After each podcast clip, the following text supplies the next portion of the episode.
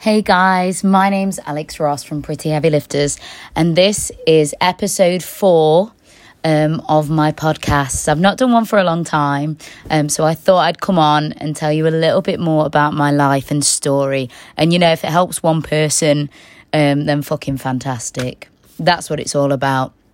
And I know you guys, you know, it's nice for you guys to get to know me and me to get to know you. Um, and like I said, if it helps one person, then I feel like I've done something good by telling my story. So I'm going to call this episode London. Now, when I was younger, I went to stage school, which sounds kind of glamorous, I guess, but it's not actually as glamorous as it seems. Um, obviously, being like a Kirkby girl, um, born and bred, um, like a small town girl. Um, you know, we weren't rich or anything. We didn't have loads of money. Um, and a lot of people at stage school obviously did have a lot um, of money. So um, it wasn't your usual kind of like, I've got a lot of money, so I'm going to stage school kind of stories. I knew I wanted to dance from a very young age. I was about three. Um, I sang, danced, performed and just I absolutely loved it. I still love it now. Um, it's what I wanted to do. It's what I wanted to be. Um, and eventually, I was a professional dancer and a professional singer for years um, until I was obviously a personal trainer and built my own businesses. Um, but yeah, this episode is about when I lived in London and went to stage school called Italia Conti. It was an academy of theatre arts, um, and I went through a lot in this stage of my life, um, and I get a bit emotional about it actually. Um, but it's made me who I am today, so I don't regret um, any of it, and I'm not ashamed and I'm not embarrassed about any of it either. This is who I am, and this is what I've been through. Um, so went to dance college, you know, young and impressionable, in the big smoke, so they say, um, and lived at the YMCA in London. Um, I was a bit unhealthy at this point, obviously, been drinking and eating shit and stuff, and went to dance college a little bit kind of frumpy. And um, I did get fitter, obviously, but you know, was kind of went there in an unfit condition, and I was like a little fish um, in a massive pond now because I was a bit of a big fish in a small pond when you're in your hometown, but obviously I was a bit of a little fish in a big, big pond, and I realised how hard it would be. Um, but I worked my absolute arse off because I was on the intensive course, one year intensive course. Um, and obviously, my parents had to take out a loan to send me there, and I had to um, get a job and work um, when I finished dance college. So I had to work a lot. Um, as soon as I finished dance college, I go straight to Wetherspoons behind the bar till 12 and then go home. Worked weekdays and weekends as well. It was very tiring, but obviously I wanted it so badly and I would have done anything um, to make it happen. So went to dance college in London, lived at the YMCA and realised I'm going to have to work really hard because now I'm a little fish. Um, I worked my ass off and um, I started to move up. So I was in like sets three and four for dance, and that was my thing. So it obviously was it was hard for me to be in the the lower sets kind of back then, but I worked my way up. And then in second year, um, that's when I started to look a little bit fitter, move up in the ranks, started to kind of become um, a personality and become seen at stage school. But this is when also I kind of, I want to say I went off the rails a little bit. So with working at Wetherspoons, I made friends with some of the customers in there, and some of them were unsavory characters. Um, so I kind of made friends with a drug gang and kind of became part of that. And I was literally off my head most nights, most weekends, even sometimes in college. Um, and I know that's all, you know, it's part of being young, like going out, but this was like, you know, snorting drugs off toilet seats at 10 a.m. in the morning.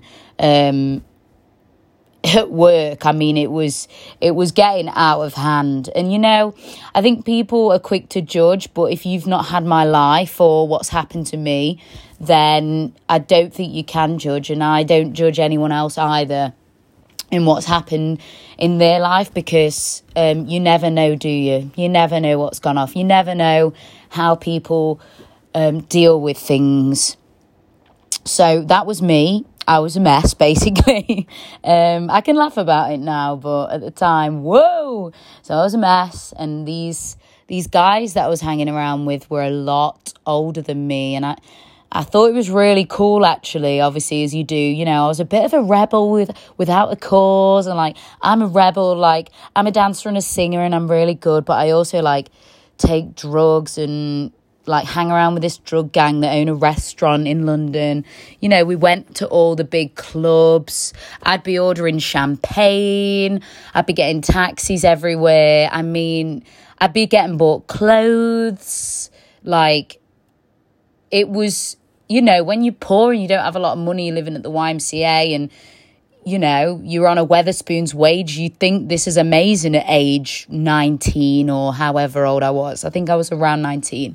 You think it's amazing. You're like, wow, you know, you've never had that sort of money. You've never had that sort of lifestyle. A little Kirkby girl in London living it up.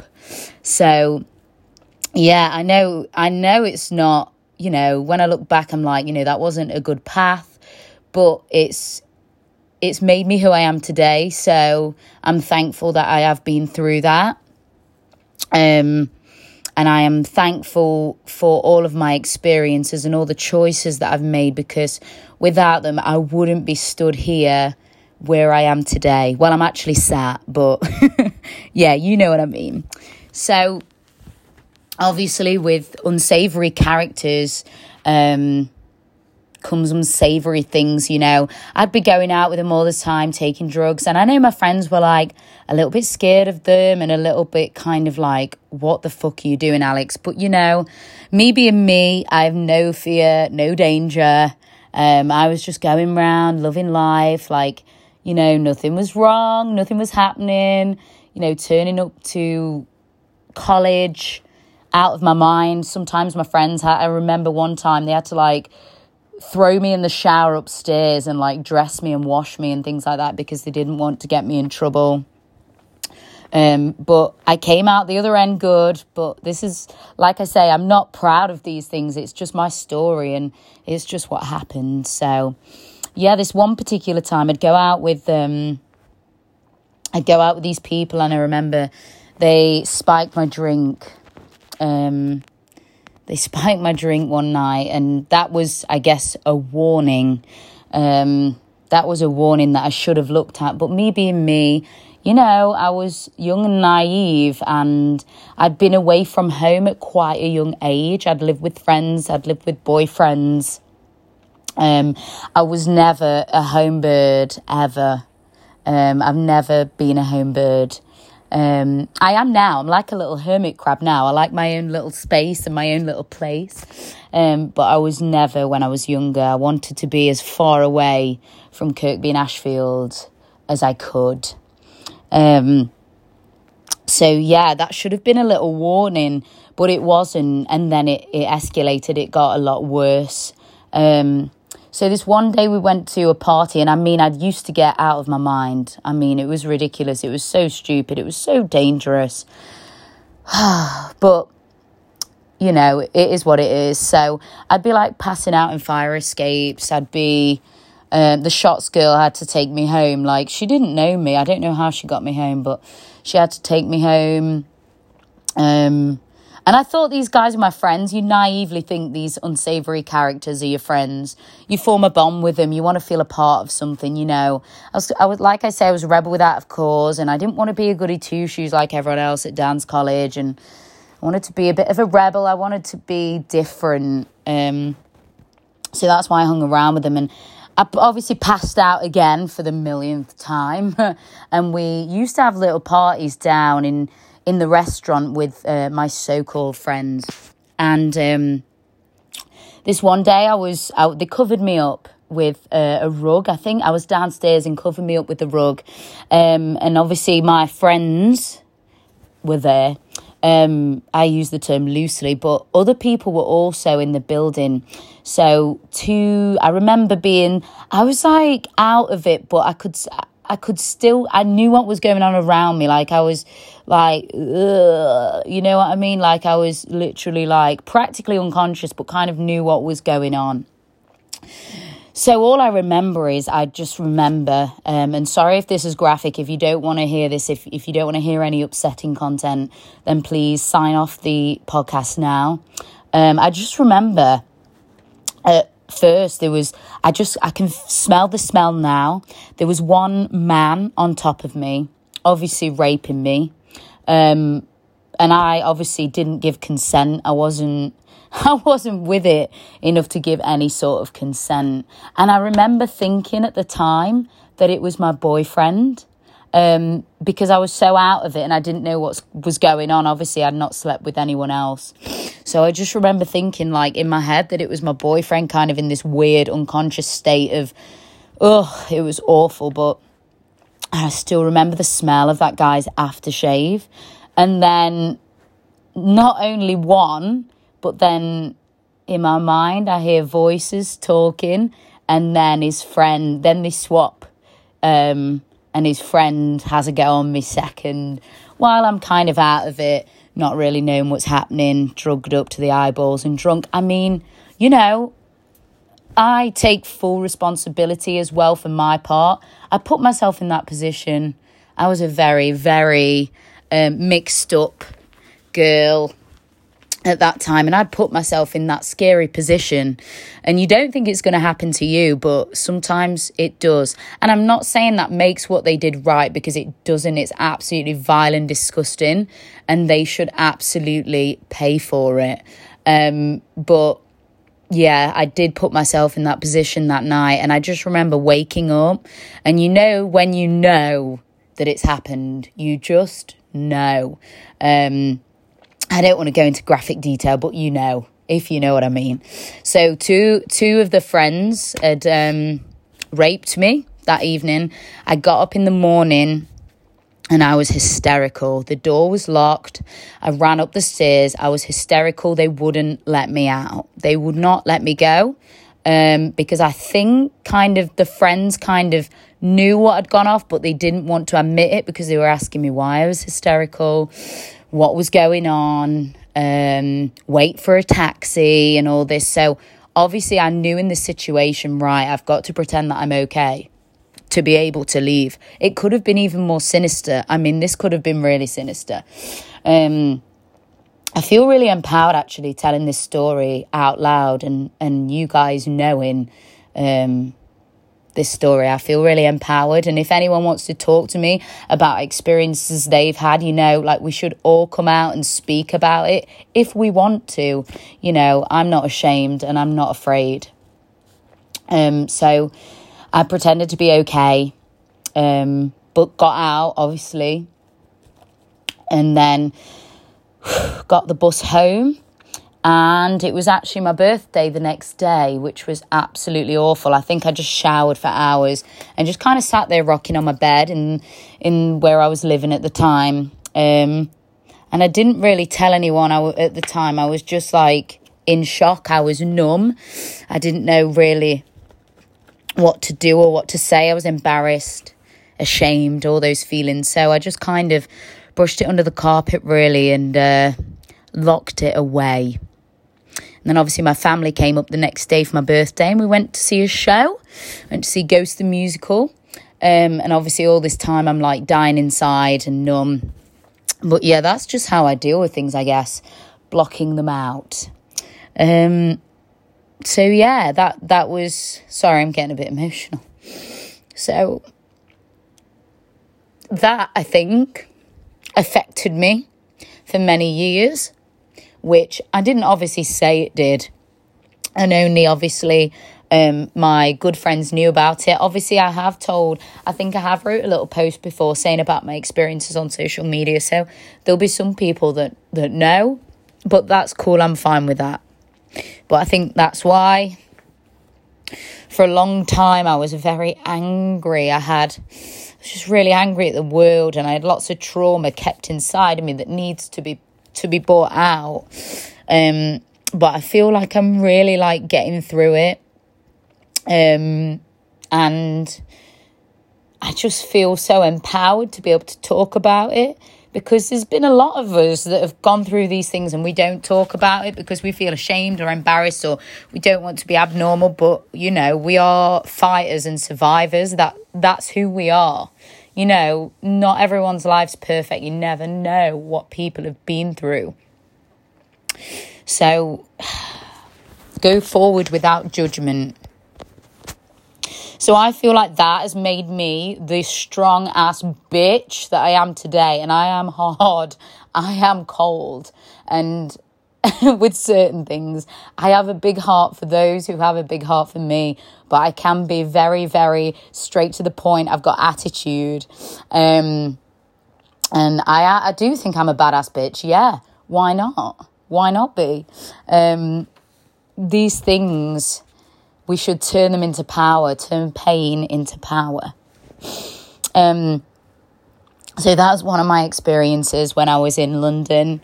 Um, I got through dance college, and there's so many memories that I love and that I enjoyed the fitness side of things. Although, funnily enough, tell you a little funny story now. Um, I used to skip gym on a Friday I know, can you believe it? Like, I never skip the gym any day now, but I used to skip the gym on a Friday every week and go for a Starbucks. So that's so naughty of me. I'm sorry, Pat D, who was my teacher. I'm so sorry. Um, but I used to go for Starbucks with my friends. I wasn't as motivated back then, guys. I like dancing, not the gym. So, yes, um, it did end up good. The dance college. Um, in the end of third year, I graduated and um, I was one of the lead parts in the plays. We did West Side Story, and I was Anita, which I think suits me perfectly. Um, she's like a fiery, feisty woman. Um, if you've seen West Side Story, if you've not, have a look at it. It's really, really good musical. It's really cool. And then obviously, I went on to um, have a professional dance and singing career on cruise ships and then in this country too. Um, so I'm really pleased at what I achieved. I'm really pleased at what I did um, during that time. The experiences and the discipline that I learned and the people I met is just absolutely unreal. Like I said, I, I traveled the world um, when I danced on cruise ships, when I was a showgirl, and when I did some singing on cruise ships. It was amazing. Like, an amazing time of my life. Um, and the memories I will cherish forever. But I just want to go on to something um, that's quite a big topic as well. Again, to just talk about my experiences, to relate, or for anyone to reach out um, that's been through what I've been through, you are not alone. And I think sometimes, you know, I I am a bit. I guess it's my ego getting in the way a bit here. Like, I I do think people look at me and think like, oh well, you know, you've got it easy, you're fit and you're healthy and you're motivated. You know, you've got a nice life, and you know they don't know what I've been through, and I know people do think that of me, and in on in all honesty. It doesn't bother me what people think of me, but I just think, wow, if you only knew exactly what I've been through, you would not be saying that. But who am I to uh, who am I to respond like that? I just smile and just carry on. Um, but this is my story to tell, and I'm going to tell it. So, another story that that I've got. Um, that I think affected me quite badly. When I was at dance college, again, that I went through, um, I got pregnant and I didn't realize. I didn't realize um, that I was pregnant. Again, I can't remember the all the details, but I do believe it was. I think it was a drunken night. I believe, yes, it must have been a drunken night, but I, I was pregnant anyway. And because I just noticed my boobs were getting big, like my, I was getting fatter and I was like feeling a bit sick. I thought, oh, like, surely, because I'd, I'd not really like slept with, um, I'd not really like slept with a lot of people kind of back then. Um, so I was like, oh, don't really know what's going on. And so I thought after after a couple of weeks, I thought, mm, I'm gonna have to get a test here just in case. So I was really like young and naive and silly, like, and just like I say, reckless. So anyone else would be like, I, you know, they'd know what was going on, but I was just like focused on dancing, focused on drugs and partying. Like that's what I was focused on, having a good time, getting drunk. So I was, so obviously it, it got to this point where I was like, I need to take a pregnancy test actually. And it was a positive test. So I was going through this at, at a time when we were putting a show together. And um, this is at Italia Conti. And um, obviously, like my parents had spent, and I'd taken out a career development loan as well. Like they'd spent, and I'd spent thousands on sending me to this school that, you know, was unaffordable, really. Like, how could I have this baby? There was no way that I was having this baby. I had big plans and big dreams, and I was in third year at college. Um, so that was my decision. I wouldn't have, it wouldn't have been right at all. It, I knew the decision um, to terminate the pregnancy was right for me, no matter what you believe. I believe that women have a choice um, and I believe that they have a right to decide on what goes on in their body. And I do believe we all make mistakes. So I decided to terminate the pregnancy and I um, had a consultation over the phone. Um, and I remember that I was, um, I think, 12 weeks um, when I had um, an abortion. That's a horrible word, isn't it? I hate that word. Um, which, you know, probably now, if I was in the, the same position, I'd probably have a have the baby or you know i'm obviously more sensible now with contraception i don't drink unless it's a special occasion etc but at that time like i was an absolute fucking mess and that was the best decision for me at the time and obviously i've got to live with that forever so um it is exactly what it is. I can't change it. I can't change the past. Um, so yeah, I was doing rehearsals and getting already getting morning sickness. I was literally doing kicks, spinning round, singing, and then I'd have to run to the toilet and be sick. And I knew everyone was talking about me. I knew everyone. They thought I was a joke. They thought I was a mess, and I probably was. Um, but I was talented. I was I was good at dancing. I was good at singing. I knew I was good and I knew I was to get this career no matter what because I wasn't to let anything stop me. Um so I remember obviously going to the clinic and it was I don't want to be graphic because it, it was awful. There's no other way I can describe it. I was scared. I didn't tell my parents. I hardly I told um I think I told two of my friends, one who's sadly passed now.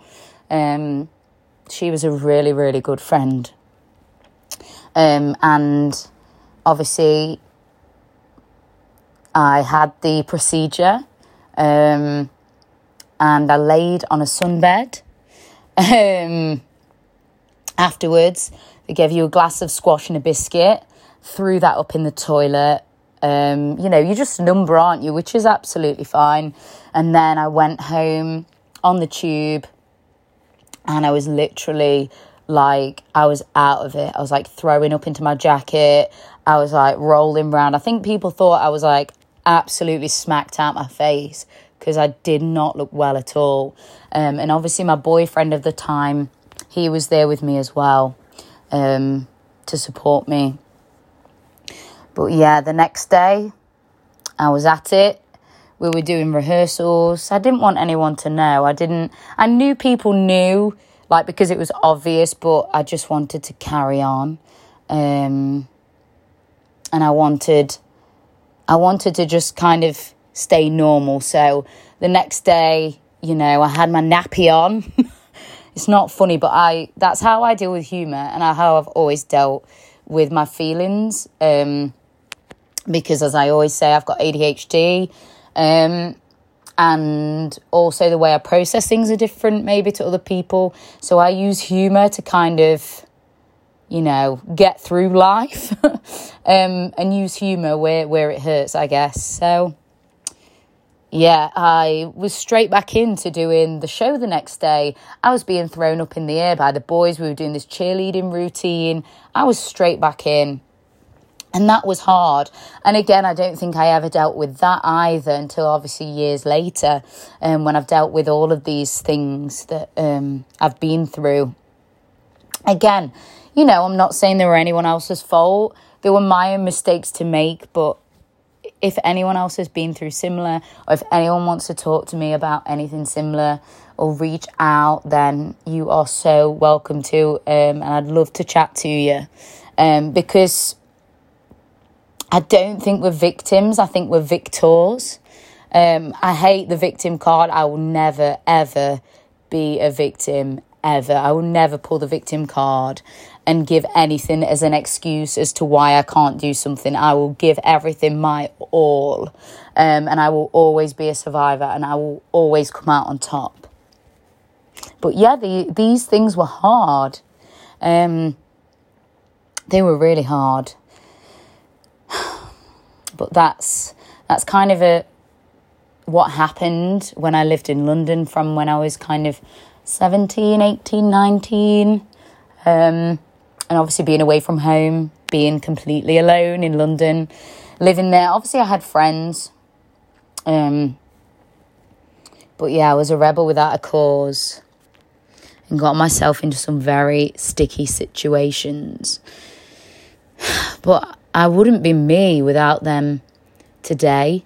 Um, and like I like I did say, I have um, I have had a fantastic career. I did really well at college. I don't know how, but I managed to do so well. I managed to graduate. I managed to get such amazing jobs. Um, and I managed to actually live my dream of being a professional dancer and a professional singer as well for many years. Um, and essentially, what what I think I wanted at that time, going through all that, creating all that drama, and kind of having a whirlwind life of all this mess around me.